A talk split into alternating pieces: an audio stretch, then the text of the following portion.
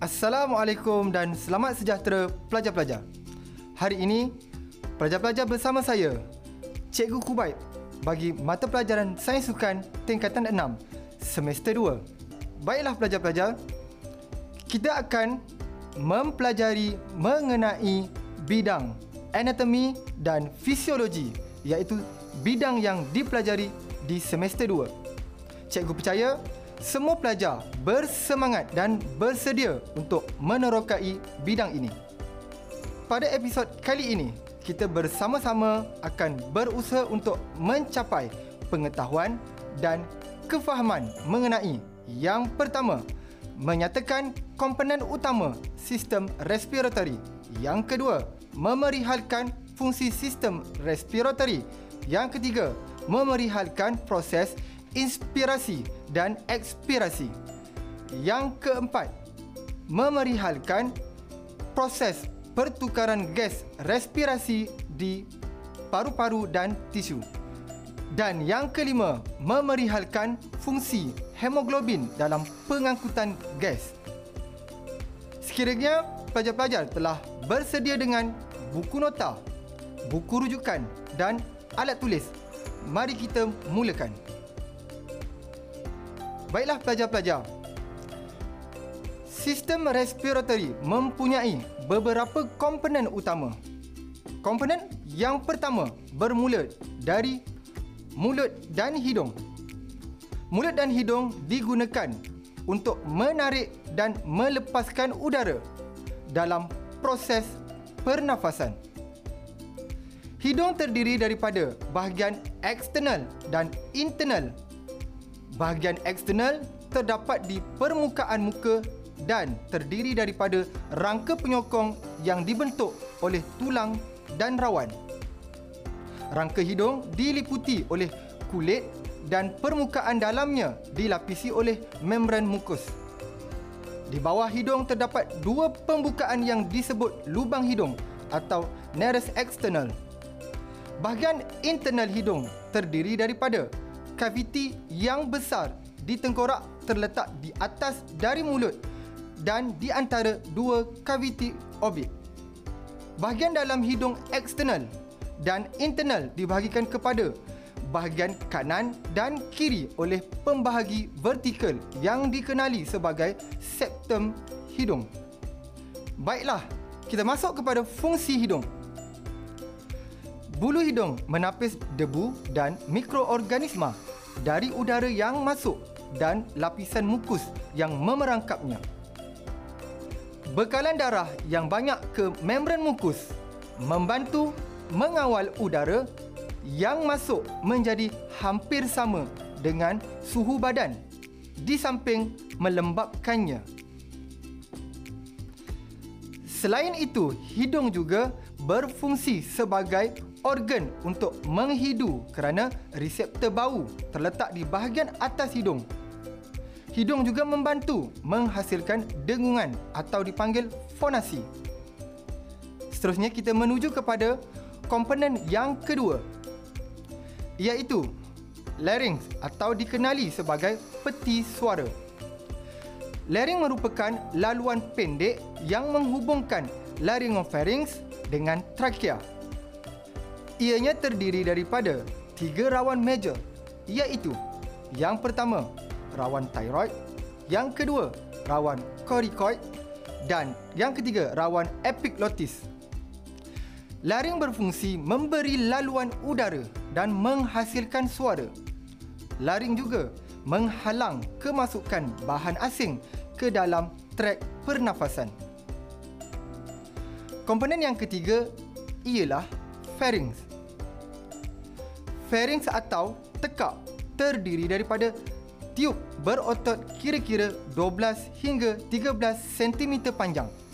Pharynx juga terdiri daripada otot rangka dan dilapisi oleh membran mukus. Bahagian paling atas pharynx dikenali sebagai nasopharynx.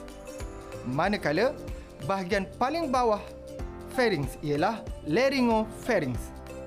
Pharynx menyediakan laluan semasa bagi udara yang keluar masuk dan juga makanan dan minuman yang ditelan.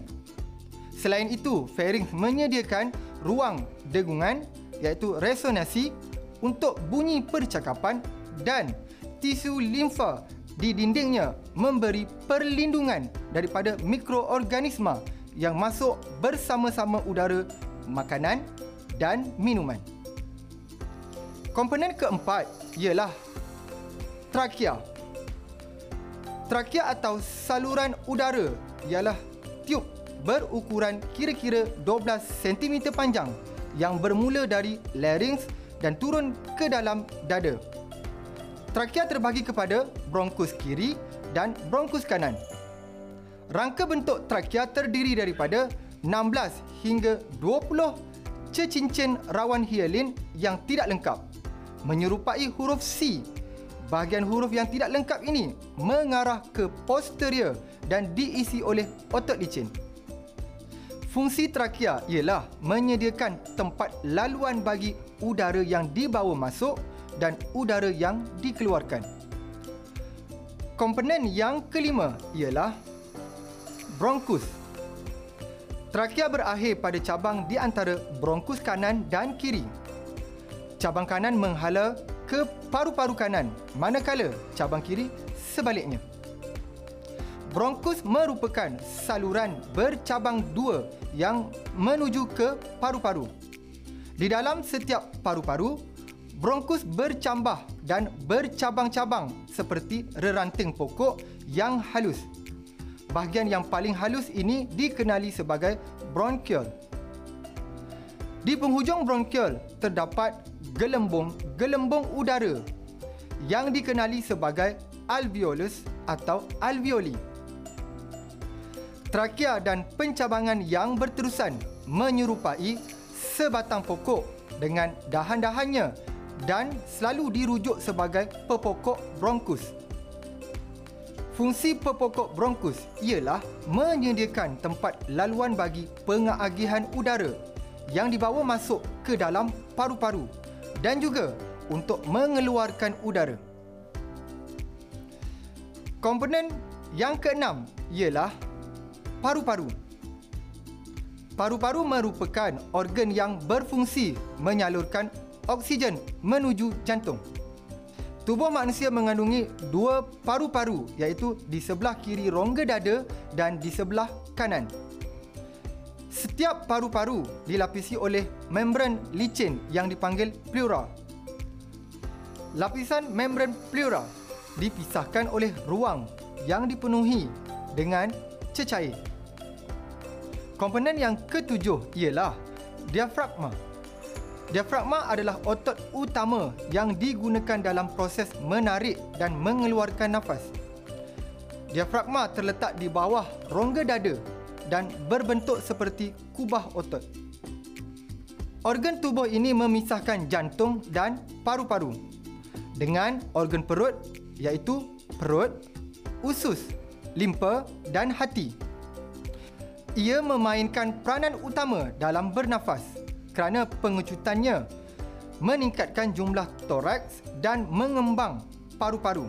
Komponen yang terakhir ialah alveolus. Alveolus adalah struktur anatomi yang memiliki bentuk berongga. Kedudukan alveolus ini berada pada parenchyma, paru-paru yang merupakan hujung dari saluran pernafasan di mana kedua sisinya merupakan tempat pertukaran udara dengan darah. Alveolus merupakan gelembung-gelembung yang berisi udara dalam paru-paru dengan jumlah sekitar 300 juta buah. Bentuk alveolus yang banyak dikenali sebagai alveoli. Melalui dinding alveolus berlakunya pertukaran oksigen yang berasal dari udara ke sel-sel darah di dalam tubuh dan pertukaran karbon dioksida dari sel-sel darah dalam tubuh bebas ke udara. Pelajar-pelajar sekalian, pernafasan merupakan salah satu aktiviti vital yang terjadi pada tubuh. Melalui pernafasan, maka penyaluran oksigen dari luar tubuh ke seluruh tubuh akan berjalan dengan baik. oksigen sangat penting dalam proses metabolisme tubuh. Aktiviti pernafasan yang baik disokong oleh sistem pernafasan yang baik. Terdapat sekumpulan organ yang terlibat dalam proses pertukaran oksigen dan karbon dioksida dalam tubuh. Begitu juga terdapat sekumpulan mekanisme yang terlibat di dalam sistem pernafasan. Berikut adalah huraian lanjut mengenai mekanisme pernafasan, proses beserta jenisnya. Seperti mana yang kita ketahui, pernafasan merupakan pergerakan oksigen dari atmosfera menuju ke sel tubuh dan mengeluarkan karbon dioksida dari sel ke udara bebas. Proses terjadinya pernafasan adalah secara sedar maupun tidak sedar. Pernafasan yang dilakukan secara sedar ialah di mana kita melakukan pengaturan pernafasan seperti latihan bernafas panjang lalu menghembuskannya perlahan manakala pernafasan tanpa sedar dilakukan secara langsung pada waktu tidur. Pernafasan melibatkan semua organ pernafasan. Organ-organ ini bekerjasama untuk membantu tubuh dalam proses melakukan pertukaran gas antara paru-paru di alveolus dan pembuluh darah yang seterusnya disalurkan oksigen ke seluruh sel-sel tubuh ataupun dihembuskan karbon dioksida ke udara.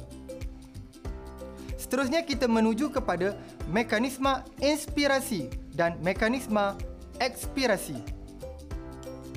Inspirasi adalah proses memasukkan udara dari atmosfera masuk ke dalam tubuh melalui rongga hidung istilah lain dari inspirasi adalah inhale. Pada proses inspirasi ini, diafragma akan kontrak secara konsentrik menyebabkan ia memendek serta mendata. Pada masa yang sama, otot interkostal luar akan mengalami kontraksi secara konsentrik. Kontraksi otot interkostal luar ini menyebabkan tulang rusuk ditarik ke atas Tindakan ini menyebabkan rongga dada akan membesar. Rongga dada yang besar akan mengakibatkan tekanan udara di dalam dada menjadi rendah jika dibandingkan dengan tekanan udara di atmosfera. Keadaan ini akan menyebabkan udara dari luar akan masuk ke dalam paru-paru manusia. Mekanisme ekspirasi pula merupakan perbandingan sebaliknya dengan inspirasi. Ekspirasi adalah proses pelepasan karbon dioksida dari dalam tubuh dan dibawa keluar melalui rongga hidung. Ekspirasi disebut juga sebagai ekshalasi. Ketika proses ekspirasi, diafragma manusia akan kontrak memanjang secara esentrik atau dalam istilah mudah diafragma akan mengalami relaksasi dan kembali kepada posisi asalnya iaitu melengkung. Pada masa yang sama, otot interkostal dalam akan kontrak menarik rusuk kembali kepada kedudukan asal. Keadaan ini menyebabkan rongga dada menjadi mengecil. Tekanan udara di dalam dada menjadi tinggi jika dibandingkan dengan tekanan udara di atmosfera. Keadaan ini menyebabkan udara dari dalam paru-paru dipaksa keluar ke atmosfera. Baiklah pelajar-pelajar. Bagaimana gas-gas boleh berpindah? Hukum Boyle merupakan salah satu dari hukum gas. Hukum ini pertama kali disarankan dalam tahun 1662 oleh Robert Boyle yang bertindak balas terhadap cadangan oleh penolongnya John Tonley di mana beliau menjelaskan bahawa pada suhu mala isi padu gas tetap adalah berkadar songsang dengan tekanan. Tekanan adalah berkadar songsang dengan isi padu. Apabila isi padu tinggi, tekanan akan menurun. Dan apabila isi padu kurang, tekanan akan meningkat. Proses pertukaran gas di paru-paru dikenali sebagai pernafasan luaran. Manakala pertukaran gas-gas pernafasan di tisu dikenali sebagai pernafasan dalaman atau pernafasan sel. Proses ini melibatkan perbezaan tekanan separa gas-gas pernafasan. Pelajar-pelajar yang dikasihi, apakah itu tekanan separa?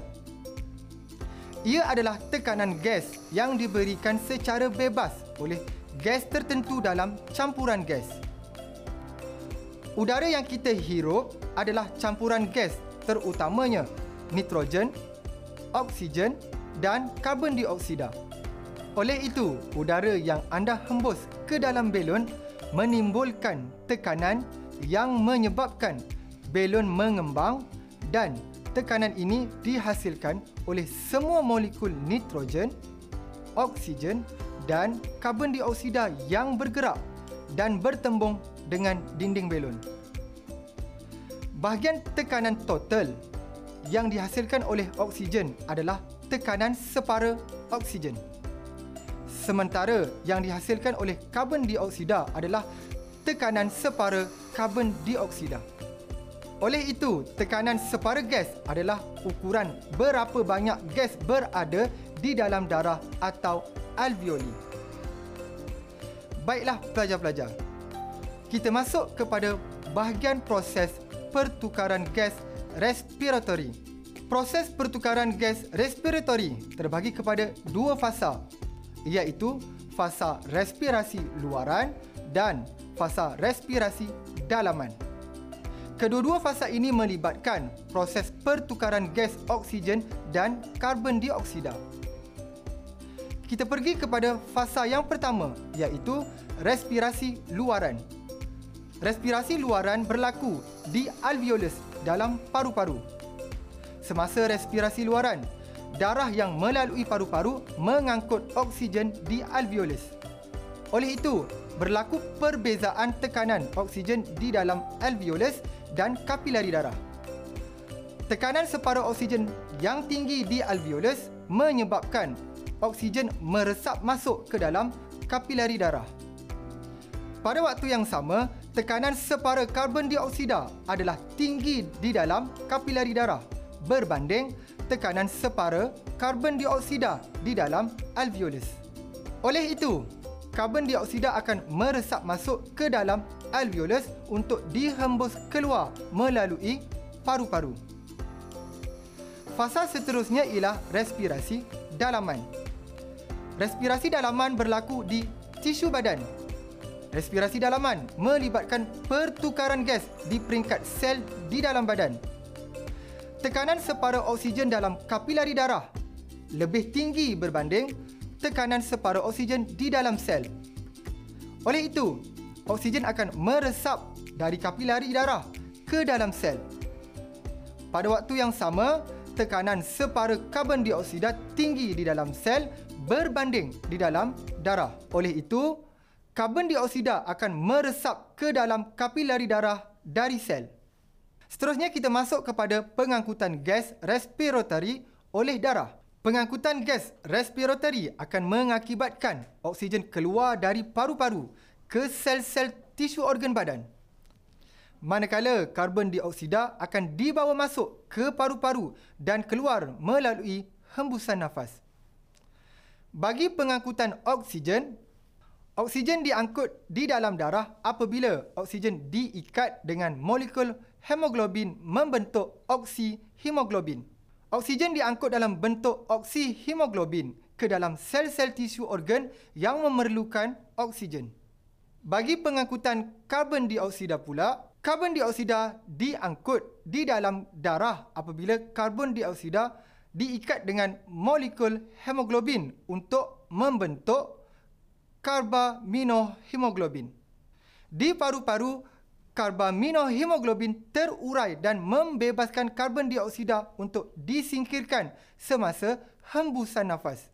Pelajar-pelajar sekalian, tekanan separa oksigen dalam darah arteri merupakan salah satu komponen yang diukur dalam ujian darah gas arteri ataupun dikenali sebagai ABG yang juga mengesan karbon dioksida bikarbonat dan tahap pH dalam sel darah merah. Juliet normal untuk tekanan separuh oksigen pada paras laut ialah 75 hingga 100 mm Hg.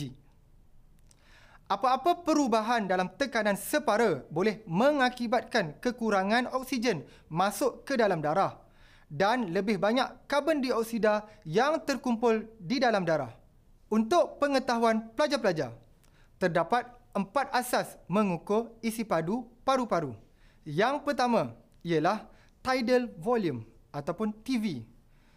Tidal volume merupakan isi padu pernafasan biasa individu iaitu udara yang bergerak masuk dan keluar daripada paru-paru dalam setiap kitaran pernafasan normal. Kedua ialah isi padu pernafasan simpanan atau dikenali sebagai inspiratory reserve volume IRV. Isi padu pernafasan simpanan merupakan isi padu maksima udara yang boleh disedut iaitu tambahan kepada isi padu sedutan biasa. Ketiga ialah isi padu simpanan hembusan expiratory reserve volume ataupun dikenali sebagai ERV. Simpanan hembusan pula merupakan isi padu maksima udara yang boleh dihembus. Ia adalah tambahan kepada isi padu hembusan biasa. Yang keempat pula ialah isi padu baki ataupun residual volume ataupun RV. Isi padu baki merupakan jumlah udara yang tinggal di dalam paru-paru dan tidak dapat disingkirkan.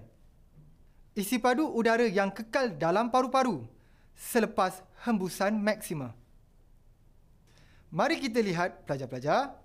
Dari isi padu ini, kita akan dapat menghitung kapasiti paru-paru antaranya kapasiti penuh paru-paru, total lung capacity ataupun TLC, ianya isi padu paru-paru sepenuhnya atau isi padu udara dalam paru-paru selepas sedutan maksima. Kaedah untuk mengira adalah seperti berikut. TLC sama dengan IRV tambah TV tambah ERV.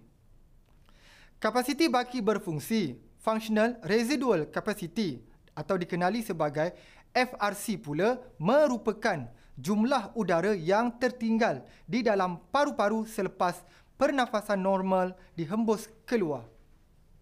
Cara menghitungnya ialah dengan menambah ERV dengan RV atau FRC sama dengan ERV tambah RV.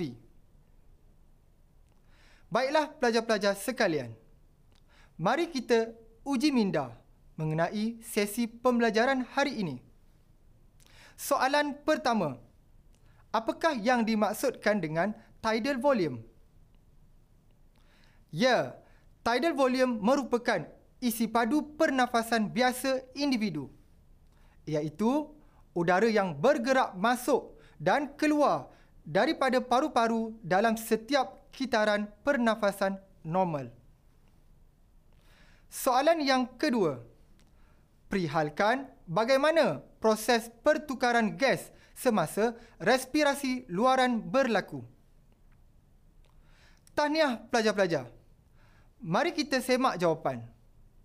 Semasa respirasi luaran, darah yang melalui paru-paru mengangkut oksigen di alveolus. Oleh itu, berlaku perbezaan tekanan oksigen di dalam alveolus dan kapilari darah. Tekanan separuh oksigen tinggi di alveolus menyebabkan oksigen meresap masuk ke dalam kapilari darah. Pada waktu yang sama, tekanan separuh karbon dioksida adalah tinggi dalam kapilari darah berbanding tekanan separuh karbon dioksida di dalam alveolus. Oleh itu, karbon dioksida akan meresap masuk ke dalam alveolus untuk dihembus keluar melalui paru-paru. Baiklah pelajar-pelajar. Kita imbas semula apa yang kita telah pelajari pada episod kali ini. Pertama, menyatakan komponen utama sistem respiratory. Kedua, memerihalkan fungsi sistem respiratory. Ketiga, kita memerihalkan proses inspirasi dan ekspirasi. Keempat, kita memerihalkan proses pertukaran gas respirasi di paru-paru dan tisu. Dan akhir sekali, kita memerihalkan fungsi hemoglobin dalam pengangkutan gas. Sekian daripada saya kali ini. Diharapkan ilmu ini bermanfaat kepada semua pelajar. Semoga kita berjumpa lagi. Terima kasih. Assalamualaikum.